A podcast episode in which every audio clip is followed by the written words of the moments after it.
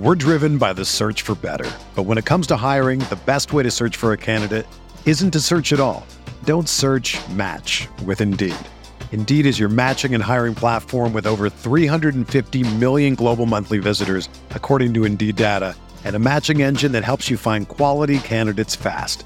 Ditch the busy work. Use Indeed for scheduling, screening, and messaging so you can connect with candidates faster. Leveraging over 140 million qualifications and preferences every day, Indeed's matching engine is constantly learning from your preferences, so the more you use Indeed, the better it gets. Join more than 3.5 million businesses worldwide that use Indeed to hire great talent fast. And listeners of this show will get a $75 sponsored job credit to get your jobs more visibility at Indeed.com slash BlueWire. Just go to Indeed.com slash BlueWire right now and support our show by saying that you heard about Indeed on this podcast. That's Indeed.com slash BlueWire.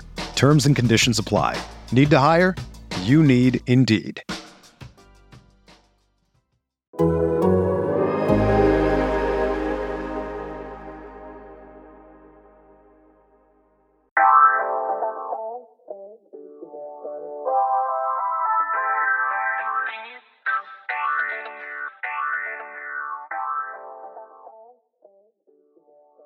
Welcome to the Seahawks Man to Man podcast, powered by The Athletic. Shout out to the company. My name is Michael-Shawn Dugar. I'm here with my co host, Christopher Kidd. Make sure you follow us both up on the tweet machine. You guys know where to follow me at. I'm verified, all that good stuff. Uh, Chris, talk to the people.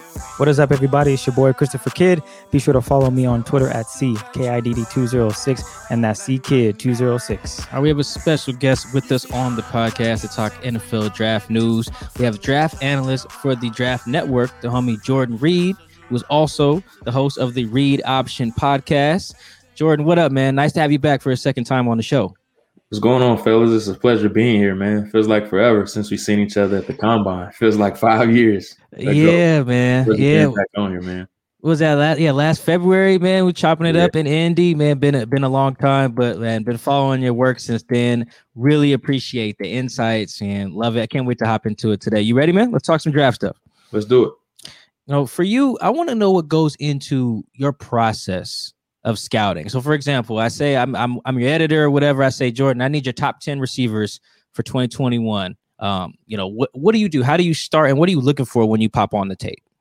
So it's really a position by position thing. You know, you're not going to look for the same thing in quarterbacks as you do wide receivers. So the first thing I'll say is there's certain characteristics that you're looking for in certain positions, and I'll just start off with my process. So the way we do it at the Draft Network is that we actually treat it like an actual scouting department. So everybody has a certain section of the country, um, but something that we did mm-hmm. different this year was we split it up by conferences. So I had the SEC, the Big 12, and I have a bunch of FCS schools and also Division two and Division three. So there's a big database of players that you get, and you're responsible for scouting all those guys from background information to obviously looking at the tape as well. That's the biggest thing that you're looking for, and you're just piecing together pretty much different pieces of the puzzle. And then you're basically putting together resumes for all of these guys, and you're just keeping track of each one throughout the year. And like I said, you outline the certain characteristics that you're looking for in certain positions. And it's different based on the person. It's a case by case basis. So one scout is going to look for certain things in wide receivers that I may not necessarily look for in certain receivers. So you just have to really outline what your core values are as far as what you're looking for with wide receivers. Some of the things that I look for, obviously, hands is going to be the big things that you're looking for. How just technically sound they are as a route runner. What is their awareness like when they're out running those routes? And then just how savvy they are as a route runner on the field. So that's just a quick peek behind the curtain of some of the things that I look for. And then also evaluation process as well. What's what's difficult uh, about scouting, whether it's offensive guys or defensive guys? Um, the biggest thing I would say is just understanding the player. And what I mean by understanding the player is something that I've learned, and I've been doing this seriously since 2018. So I'm not an OG in the game or anything like that. I'm still relatively new for the most part. But something that I learned is just understanding how to paint the entire picture of a prospect. And what I mean by that is get to know these guys off the field with their helmets off as well. So mm-hmm uh, uh, the guy that I always like to use as an example, and you guys are very familiar with him, is Malik McDowell. And Mhm. I made a huge mistake, and he he really taught me something in the scouting process, just because I had him ranked as a top five prospect in 2017 when he was coming out. And obviously, we we all know about the ATV accident and what happened with that. But what I mean by painting the entire picture is just getting to know them off the field and just understanding what type of person they are with their helmet off. I can pop in a YouTube video and see that he's sacking the quarterback and he moves really well, but just what type of character do you have and just what type of person you are off the field. Well, I think you you're not alone there in thinking Malik was a top ten guy, a top five guy. I think the Seahawks felt the same way. They felt that they were getting a top five talent with the 35th pick, and perhaps they were. They were probably also getting maybe like a top five guy with red flags uh, that you know probably should have been seen before the draft. And with the with the pandemic, you know, throwing off a little bit of the last year's evaluations with the pro days, and then a good chunk of the season, guys opting out a shortened season. How did your scouting process change because of COVID? It was a little bit different this year just because if you think about it last year when COVID really hit, I think it was like early March. We pretty much were wrapping up the pre-draft process. The combine had already happened. You pretty much had everything as far as on guys' portfolio. But now with COVID hitting, I mean, there were so many guys that were impacted. You had guys that really opted out. So there's some players that you haven't seen since the 2019 season, like Micah Parsons and Ja'Marr Chase and Gregory Rousseau. So we really only have one, two years of tape to go off of those guys. But also, I love to say your best tape is your latest tape is your best tape. And I think that is very true for a lot of prospects. But like I said, there's so many guys we haven't seen since that 2019 season. But there were some players that got better, like Zach Wilson from BYU was an example a guy that pretty much was labeled as a fifth or sixth round selection coming into the year. And then obviously you guys see how much of an ascension that he has made this year. So things have really been impacted uh, as far as from an off the field standpoint. But from an on the field standpoint, things are different. Just talking to some scouting buddies in the industry, they weren't able to go through schools at all. So you're not able to talk to the position coaches, the head coaches, and people that are in the building. So you're losing out on a key piece of information with with those guys who you know opted out was there was there anyone who really hurt their stock by doing that do you think? Um i wouldn't say necessarily hurt their stock. Uh, if i did have to say one player that may have hurt themselves is gregory rousseau. I think he really could have helped himself just because he's only had one year of tape. Now obviously if you're six foot six 270 pounds and you go out and get 19 and a half tackles for loss and 15 and a half sacks in your second year ever playing defensive end, there's going to be a lot of intrigue with that. But he didn't test overly well, which was kind of expected for him. But you wanted to see if he could repeat that type of production and really take that next step. And then a guy like Jaelan Phillips, wearing the same exact number and the same exact uniform, goes out and has a similar type of success as him. And then on the opposite side of that, Quincy Roche was another player that probably will intrigue the Seahawks. We'll get into him a little bit later, but um, both of those guys had really successful seasons during his absence. Now, I think Seahawks fans have convinced themselves that the scouting won't be as good for this whole class, you know, because of the pandemic and everything. I think that I'm not going to allow them to reach into the minds of Seahawks fans and think they're doing that because Seattle has effectively punted on this draft. They only got three picks, Yeah. right? But from what you've gathered, whether talking to other guys who do scouting or just in your own evaluations, it feels like, relatively speaking, teams have a lot of knowledge about this whole class, top to bottom. Is that the sense you get, or no? Yeah, and the media kind of just over exaggerates as far as the effects from the pandemic. Teams are still doing their homework. They're still able to find out information about a lot of these guys just because evaluators and decision makers, they still have a very good networking pool and working relationship with a lot of these schools, whether they drafted players previously from those schools or they know people that they previously worked with. So you're really going to find out who has a really good networking pool as far as getting information on these guys, but also who really did their homework on a lot of these players and was able to really explore different avenues to get that information on the players that they end up drafting.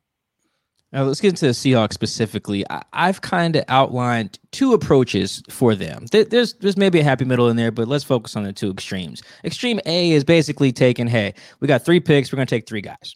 Right? We're gonna take three dudes as high as we can and hope that hey, all of them are good, but you know, maybe at least our second round pick is a stud.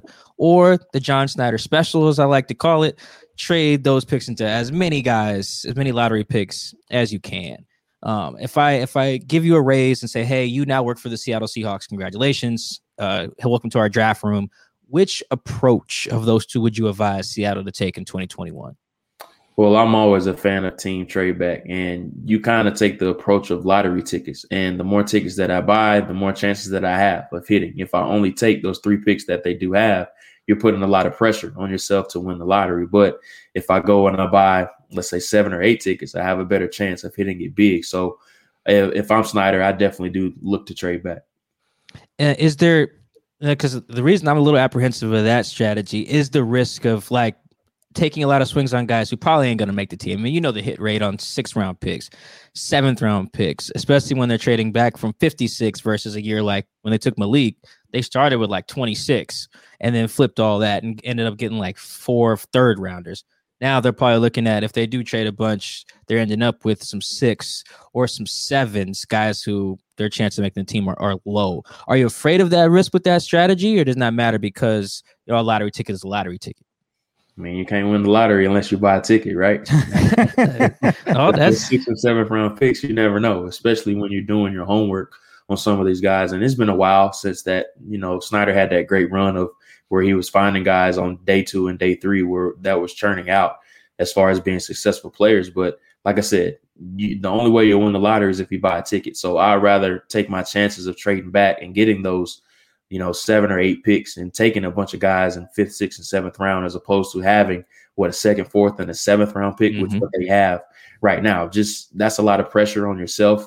Um, as far as putting a lot of pressure on your team. And the Seahawks already don't have a, a lot of depth, in my opinion, as it already is. So I think they can help themselves by trading back and just taking a shot and throwing darts at the draft board. Taking a shot. Okay. It sounds like you are, I'm not saying predicting, but forecasting that Schneider's going to trade back. Is that what we're hearing here? Do you see that happening?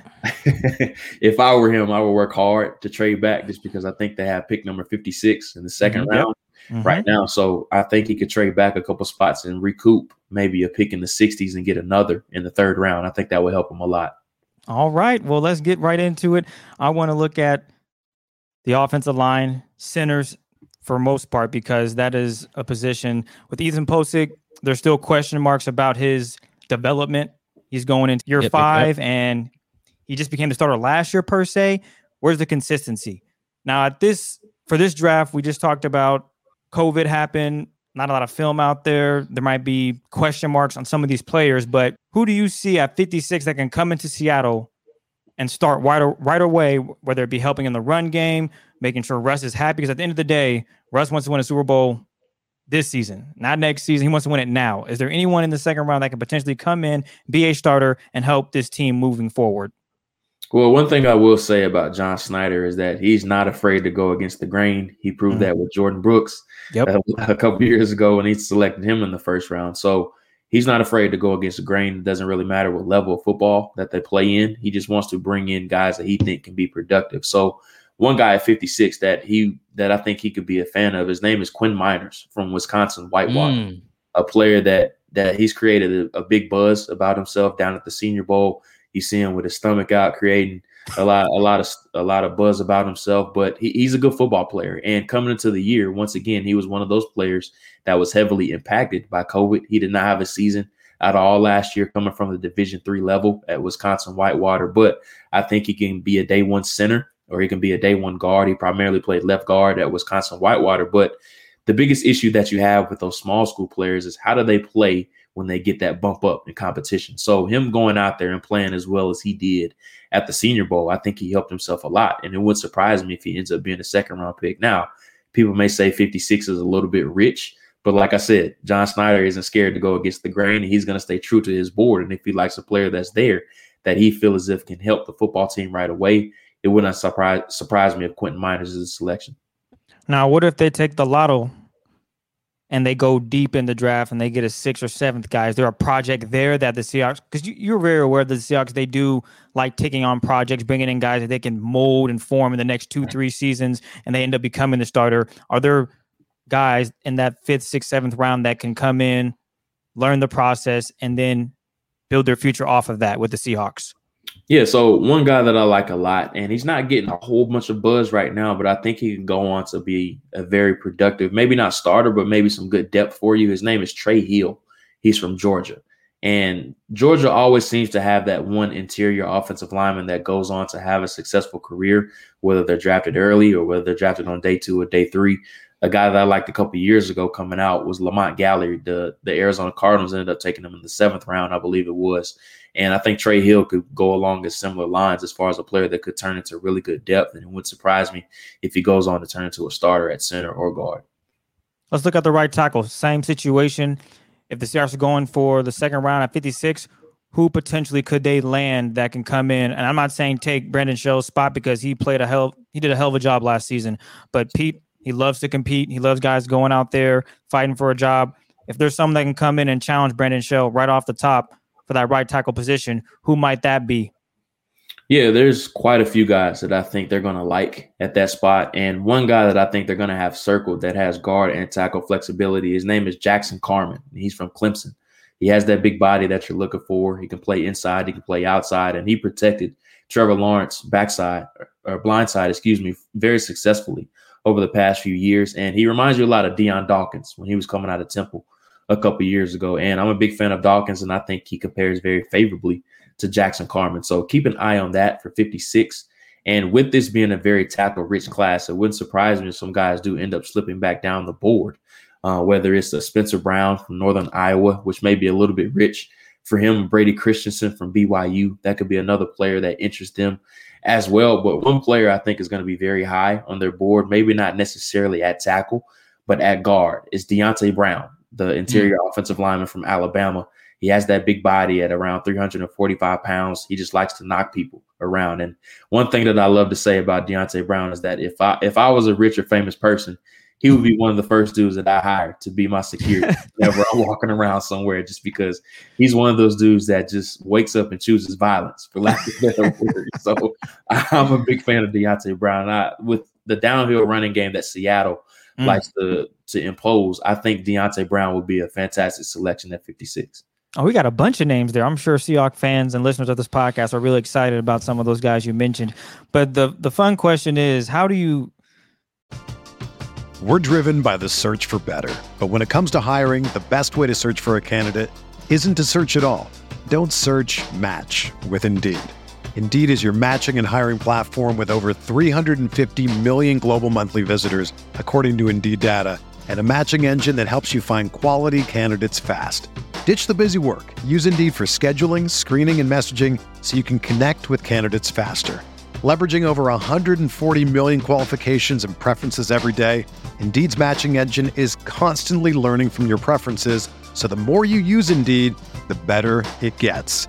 Join more than 3.5 million businesses worldwide that use Indeed to hire great talent fast. And listeners of this show will get a $75 sponsored job credit to get your jobs more visibility at Indeed.com slash BlueWire. Just go to Indeed.com slash BlueWire right now and support our show by saying that you heard about Indeed on this podcast. That's Indeed.com slash BlueWire.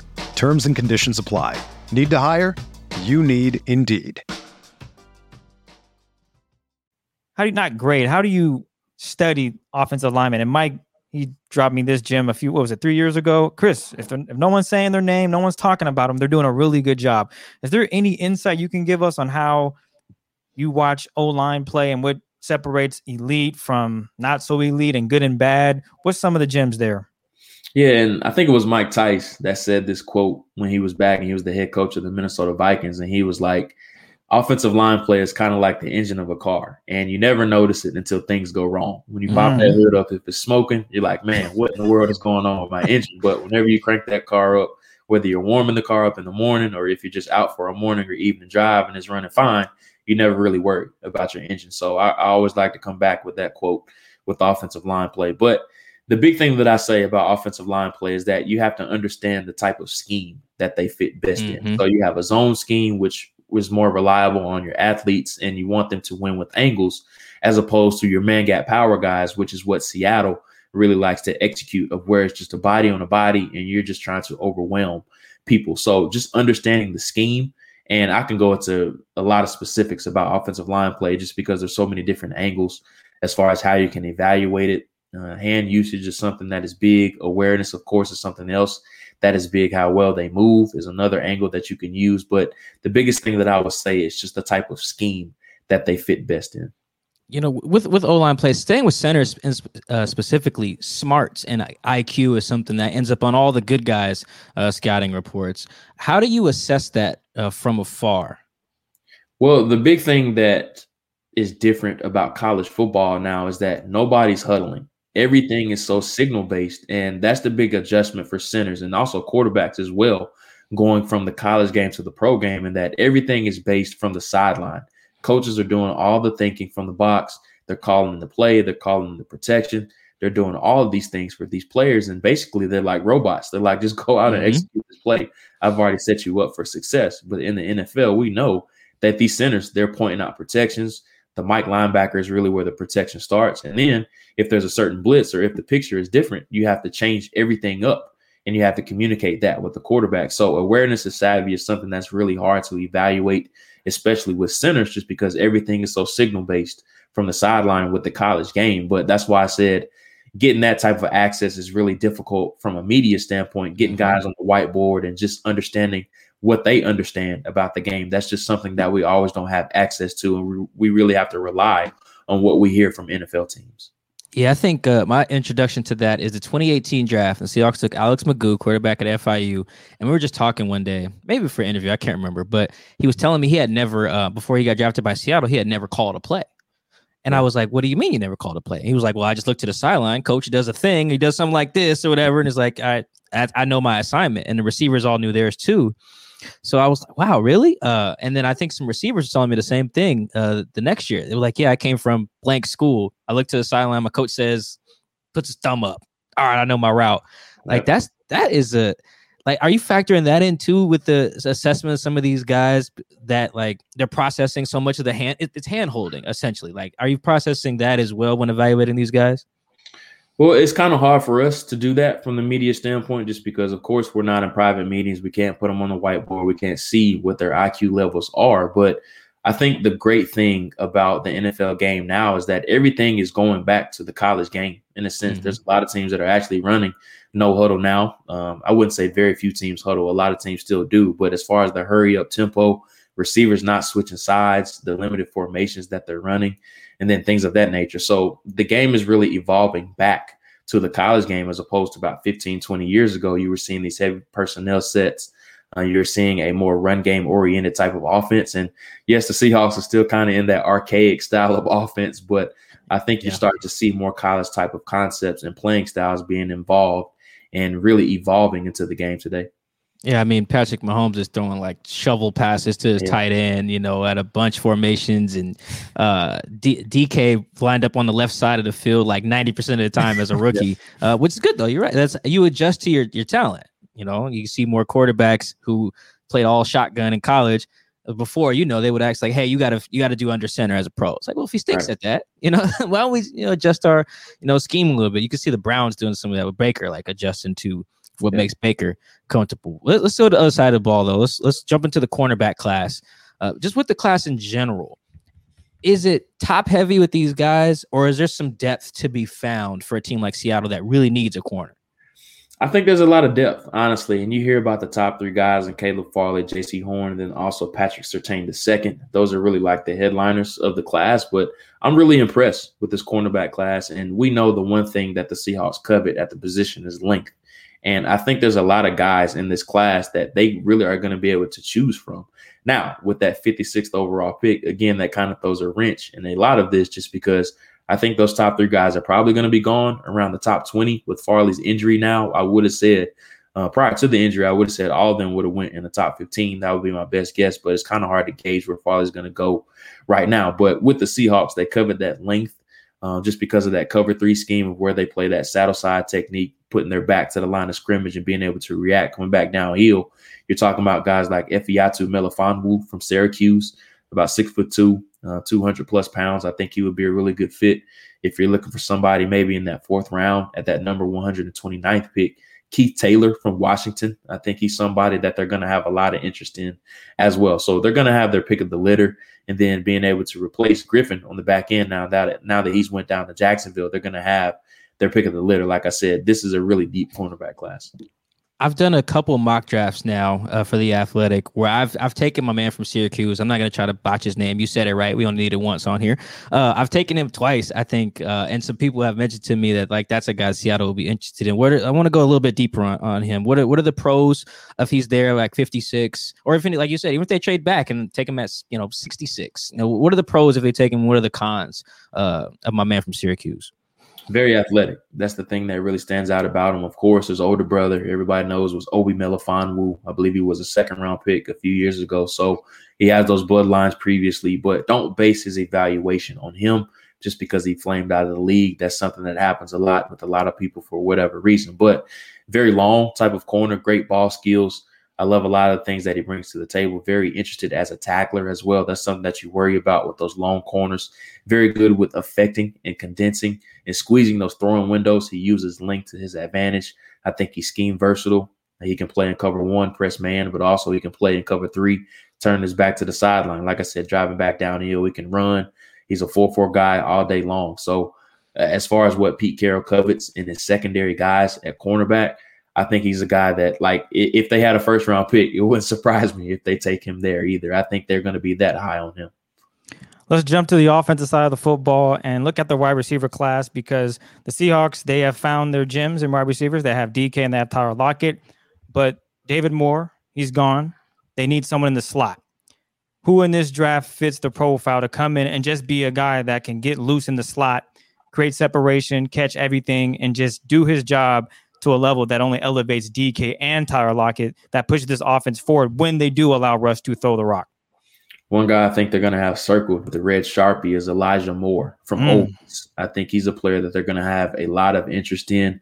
Lane Kiffin came in and he knew that right away, like, this is my guy. Like, he pushed the ball to him, had nearly 100 catches last year, over 100 yards, or excuse me, over a 1,000 yards, double digit touchdowns. He was everything for that offense. And I think he was kind of locked a little bit as far as what they allowed him to do. And I think in that offense in Seattle, they're going to allow him to move around a little bit more than what he did and allow him to play down the field a little bit more too, just because we know that Russ, he thrives off of play action. I think he's very good with that, taking those deep shots down the field. And not only DK and Tyler are able to do that, but I think Elijah Moore will be a really good mixture as far as in the slot. He also can play outside too. I think DK would really appreciate that for the most part, considering those guys were teammates at one point in time. And I did see a highlight of him. He ran a beautiful slant go, which a lot of people refer to as a sluggo. How would you grade his route running and how that's going to translate when he gets into the NFL? Because he is going to land on an NFL team. It just depends on who. Fantastic. I mean, he, he's an outstanding route runner, very polished. And like I said, he was kind of locked in that offense. They ran a lot of perimeter screens, which is just quick throws outside. And they really like to get the ball to him as quickly as possible, just because – I mean, he doesn't have any ankle bones. That's what I like to say. Like, makes dudes look silly out in open space. And the Seahawks need that. They need that type of firecracker on offense that can dominate the short to intermediate areas just because we know DK is going to thrive deep. That's really where you want him going. He's a north to south type of wide receiver. You really want him getting on that runway and attacking down the field. Tyler can attack all three levels of the field, and Elijah Moore can really be that guy underneath on some of those crossing routes or those digs across the middle of the field uh, of where he can really eat uh, both of those guys. So, I mean, I'm a big fan of this fit if they do end up taking him at 56. What's one con that he, or one thing that he can work on that's not as polished yet? Because there are, I mean, of course, there's always the good, but what about some things that he needs to just work on just to make sure his game is well polished for when he gets into the league?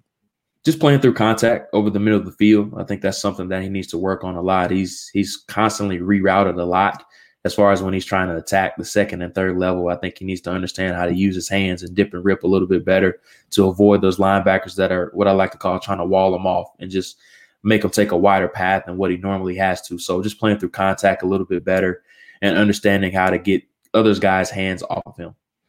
Wait, this is all I need to know about whether they should take Elijah Moore. Is is that the man who uh he t- pretended to take a pee uh in, in, the in the bowl game? Oh, yeah, okay. Fire Fire take him. Yep. Take him. Because DK did that as well, I'm pretty yeah. sure. Yeah. Take him. I'm so that's all I needed to know. I just needed to make sure that was that was the guy. Um, you know, you had a tweet. Um, I have a bookmarked because I it's something I've been thinking about for a while now. Is about receivers on day two. Um, yeah. being baked the sweet spot. I think you screen grabbed all the receivers taken on day two the last four years. and there's just studs in there. Uh, I'll probably share the tweet out when this drops, but it's got guys like Cooper Kupp and Juju in 2017, um, 2018 class that like Sutton and some other Chark, other guys, 2019 DK, AJ, Deebo, Terry McLaurin. Like there's just there's just guys. Why do you think that has become like the sweet spot for receivers? Well, I think with receivers, you can find production from those guys. I wouldn't say anywhere. I wouldn't say day three, but day two, that's really where you find your guys that maybe slipped for various reasons, whether it's red flags or injuries, or if guys just have questions about them. And even going back to last year, y'all like Denzel Mims, Laviska Shenault, Tee Higgins, the list goes on and on of some of these guys that you're able to find in the second round. And there's not a lot of pressure on them to come in and contribute right away, like a first round guy like a Jerry Jeudy or Henry Ruggs. So, like I said, I, I, like to call it the gold zone as far as where you can find some of those wide receivers on day two. And I think it's going to be a similar situation this year. And you have your first round guys this year, and we we don't have to go over the names as far as who we see as those top guys like Ja'Marr Chase and Devonta Smith and Jaylen Waddle. I think those are guys that are comfortably going to go somewhere in the first round. But second round, I mean, you have Tylan Wallace, Terrace Marshall, Rashod Bateman. The list goes on and on of some of these players that you're going to be able to find in the second round. I think it's going to be a repeat of what we've seen over the past four years. I have a theory. I want to let you know, tell me what you think about it. Is the rise of like all this seven on seven stuff and basically turning into the equivalent of AAU for skill position guys uh, in football is going to increase uh, ready-made NFL quarterbacks, um, but really these receivers, freak athletes, just guys who can ball, just coming in ready. Because it feels like every the last like three years, it's been loaded receiver class, loaded receiver class, loaded receiver class. Do you think this loaded receiver class trend is going to continue? And if so, is seven on seven playing a role? Hundred percent. Just because they're getting so many reps, and if you think about the highlights you see from the high school circuit nobody's playing full contact. Nobody has pads on. Everything's the seven on seven, whether it's you know rivals or twenty four seven. These guys are actually traveling the country now with these seven on seven tournaments, so they're getting so many different reps. And if you're an athlete, the first position that coaches are going to put you at a running back or wide receiver. Uh, nobody's really playing defensive back unless you can't catch. That's the only time they really transition to that side of the ball. So you're going to play wide receiver or you're going to play running back, sometimes even quarterback depending on how well you throw the ball. So the seven on seven era definitely is helping.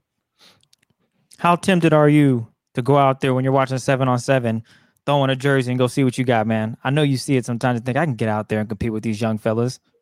Hey man, the only time I get out there is at the family reunion. man, I'm all time quarterback. That's the only time I get out there. I'm retired, man. okay, all right. Just had to throw that out. I wanted to see what you said, man. You're good. All time QB at a Turkey Bowl. That's what. Yeah, there you go. Uh, I, I want to talk a little bit about QBs, and we can we'll put a, a Seahawks spin on this a little bit, but they're just the talk of this draft, uh, as always. Everyone trading them and trading up for them. You know, how, how do you rank uh, maybe like the top? Who, who's who's worthy of taking the first round pick on? Let's. I don't even want to get put a number on. Who who's all the guys you would take take in the first round this year? The guys I feel comfortable with taking in the first round. Trevor Lawrence, of course. We don't have to spend a lot of time on him. We know he's the real deal. Justin Fields is my second ranked quarterback and you guys have seen the stuff that's come out about him, uh, the noise that's come out about him. He's been my second rate quarterback forever. Zach Wilson is my number three guy.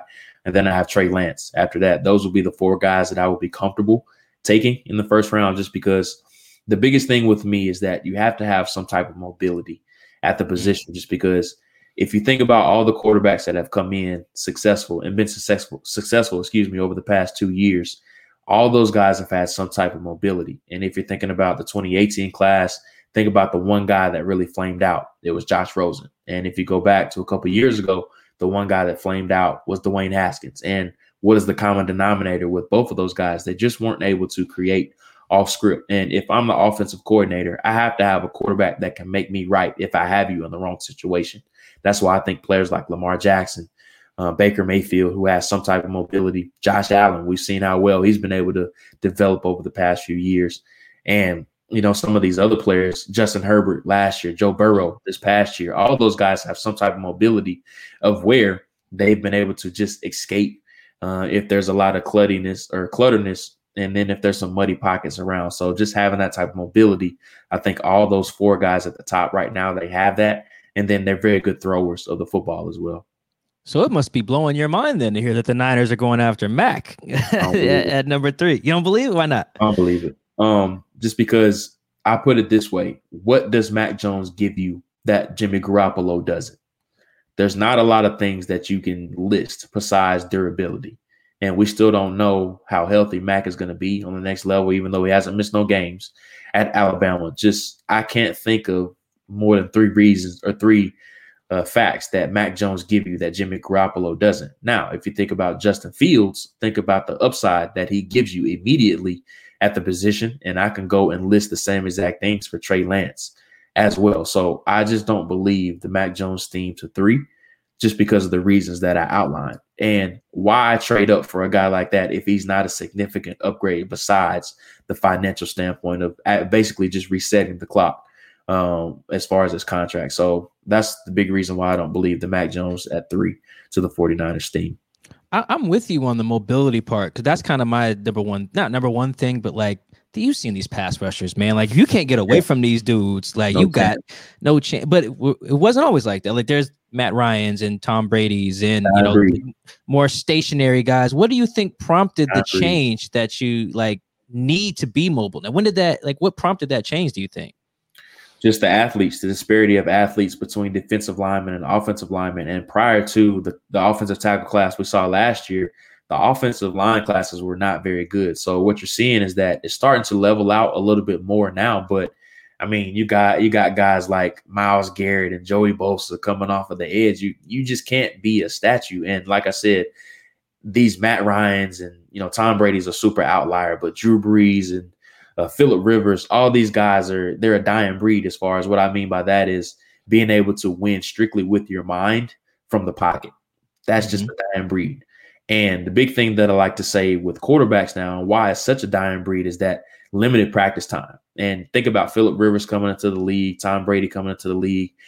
You having three a days with these dudes of where right. you going out, you have unlimited practices, you have unlimited practice time. But now you can have i don't even know if they can have two a days no more. I don't know the exact schedule as far as the layout of what they can do but you have limited time at the facility not only in college but also in the nfl as well. And then the patience with these guys is slim. Like if you're not turning out in two years we finding a new dude to replace you right away. Mm-hmm. so um, the patience isn't there with guys who develop anymore and just the practice time the disparity between that when some of those guys were coming into the league is so much different now with some of these younger guys yeah, I feel like every offseason we get reminded by one of these defensive linemen just what freaks they really are.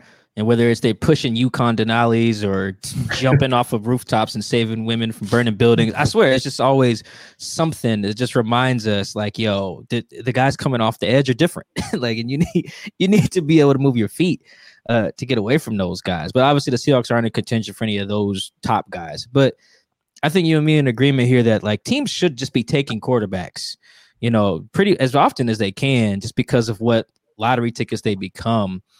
Uh, at what point did you kind of develop that? You know, like, hey, you guys should start, take a guy, even if you don't need a guy, because of what he could become later. It's such an important position, man. Like, if I was a GM, I would take one every two years, just because you never know when you're going to hit on one of those guys. And I, am a firm believer in that the backup quarterback spot is a top 10 value position on the roster, just because it could derail your entire season if your starter goes down. And you know, the Seahawks have been lucky with the durability that yeah. Russell has been able to have, and they haven't really took the backup spot seriously because of that. You know, you got guys like Geno Smith and some of these other players that they have had on the roster. And I'm of the the belief of that. Once again, quarterbacks are like lottery tickets. You never know when you're going to hit on a Russell Wilson or a Dak Prescott or somebody like that. It, it completely changes the trajectory of your entire roster. And the biggest weapon in the NFL is having a cheap quarterback. And the Seahawks did the blueprint this in 2012 when they took Russell Wilson. You were able to pay guys like, you know, Richard Sherman and Kam Chancellor top money just because you had a cheap quarterback at the time. And we both know like the Seahawks were supposed to be a dynasty. They were one yard away from being a dynasty, and they probably are going to win some more rings after that as well. But that's a subject for another day. But just talking about the weapon that a young quarterback also a cheap quarterback is to roster building, I think that's something that a lot of teams don't really take advantage of. If the Seahawks were gonna, let's say in this scenario, they flip the they flip uh, three picks in a seven or eight. If they were gonna use one of those on a late round guy to take a flyer on, who do you think is worth you know spending a day three pick on for Seattle? Jamie Newman from Wake Forest. He's one guy that I think You, now he has some developing to do. It was unfortunate that we're we weren't able to see him last year, and there were some questions about why he left Georgia in the middle of training camp.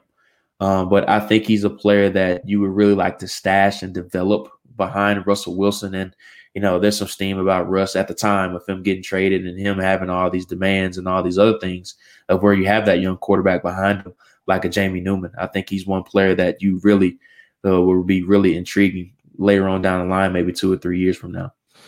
I'm gonna put you on the spot, man. I know you like to do your research on these guys. You didn't get to talk to all these guys in person, I'm sure, but did you find a story or two with a with a guy, like a background that just really inspired you, or was just really interesting when you're evaluating guys this offseason? Ooh, you really did put me on the spot. I know. I'm sorry, yeah. man. I remember you gave us a good um, one last year, so I was like, I know he's got another good one this year.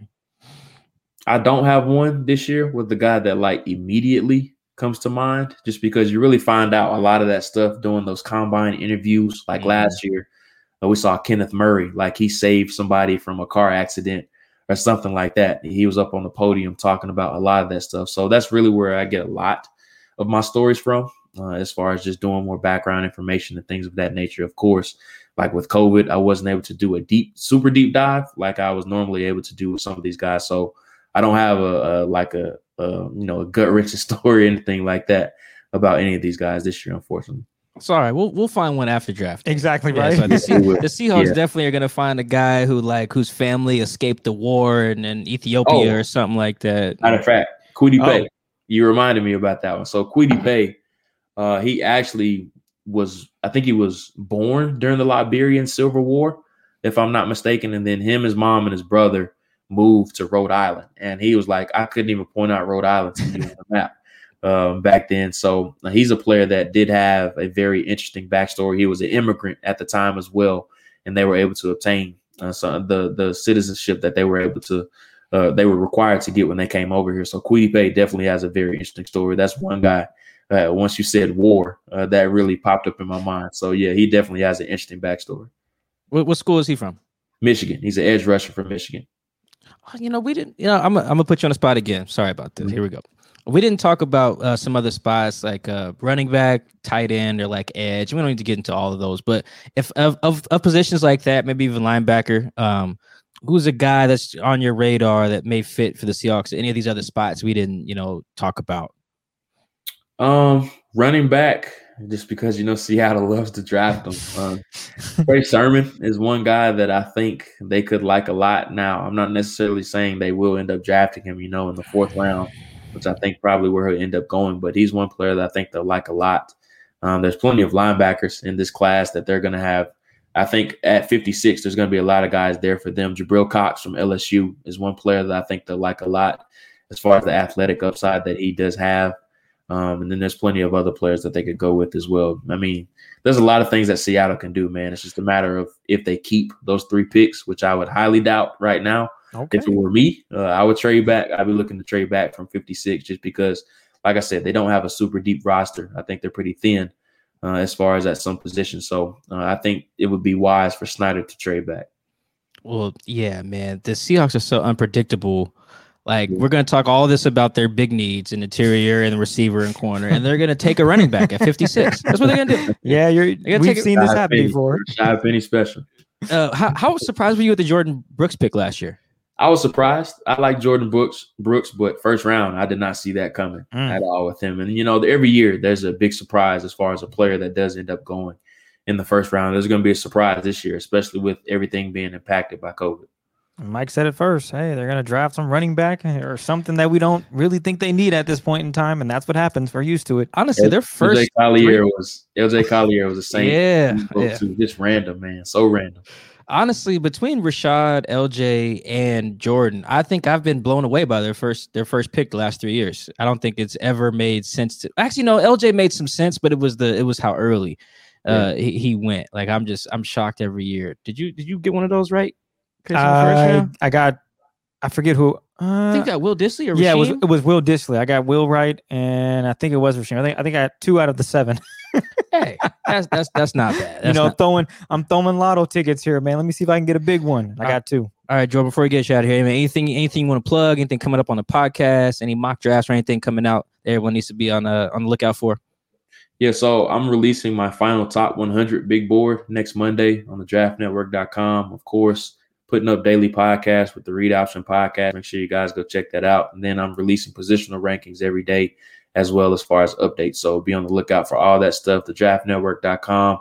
We have a great website going as far as articles every day. And then we also have a mock draft machine as well. So if you want to put yourself in the shoes of John Schneider, um, and you want to trade back from those three spots, or you know, if you just want to take players at those three spots, you're able to do that as well. But the great thing about our mock draft machine is that not only are you clicking on the players, but also you can read scouting reports about them as well.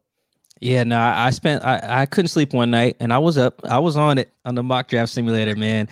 I love it. I love the work. I tell people I'm a I'm a draft phony. Like I don't know anything until like the combine. And then yeah. that's when I really catch up between you um and, and and the homie Dane Brugler that we have at the athletic with his stuff. Like I feel like a genius by draft night by draft weekend, I'm like, yeah, that dude's a bust. That's a reach. and I, ain't, I, didn't know who that kid was two months before, but thanks to the work that you guys do, man, it's it's great stuff, man. We appreciate you, you know, jump jumping on with us, man. You ever need anything from us, you you let me know. Uh, thank you guys for tuning in to this latest episode of the Seahawks Man to Man podcast. Again, uh, powered by the Athletic.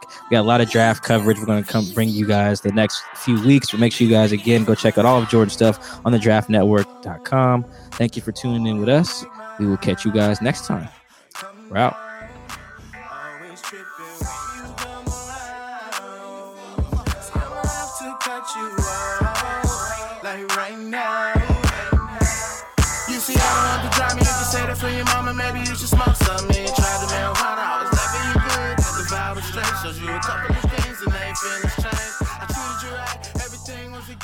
Time to your bag and the color on your lip. Gave you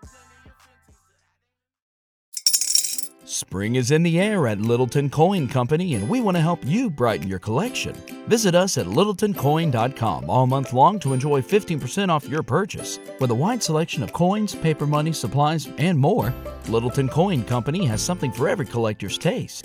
Use promo code SPRING at littletoncoin.com for 15% off your purchase all month long. Restrictions apply. Littleton Coin Company. Serving collectors since 1945.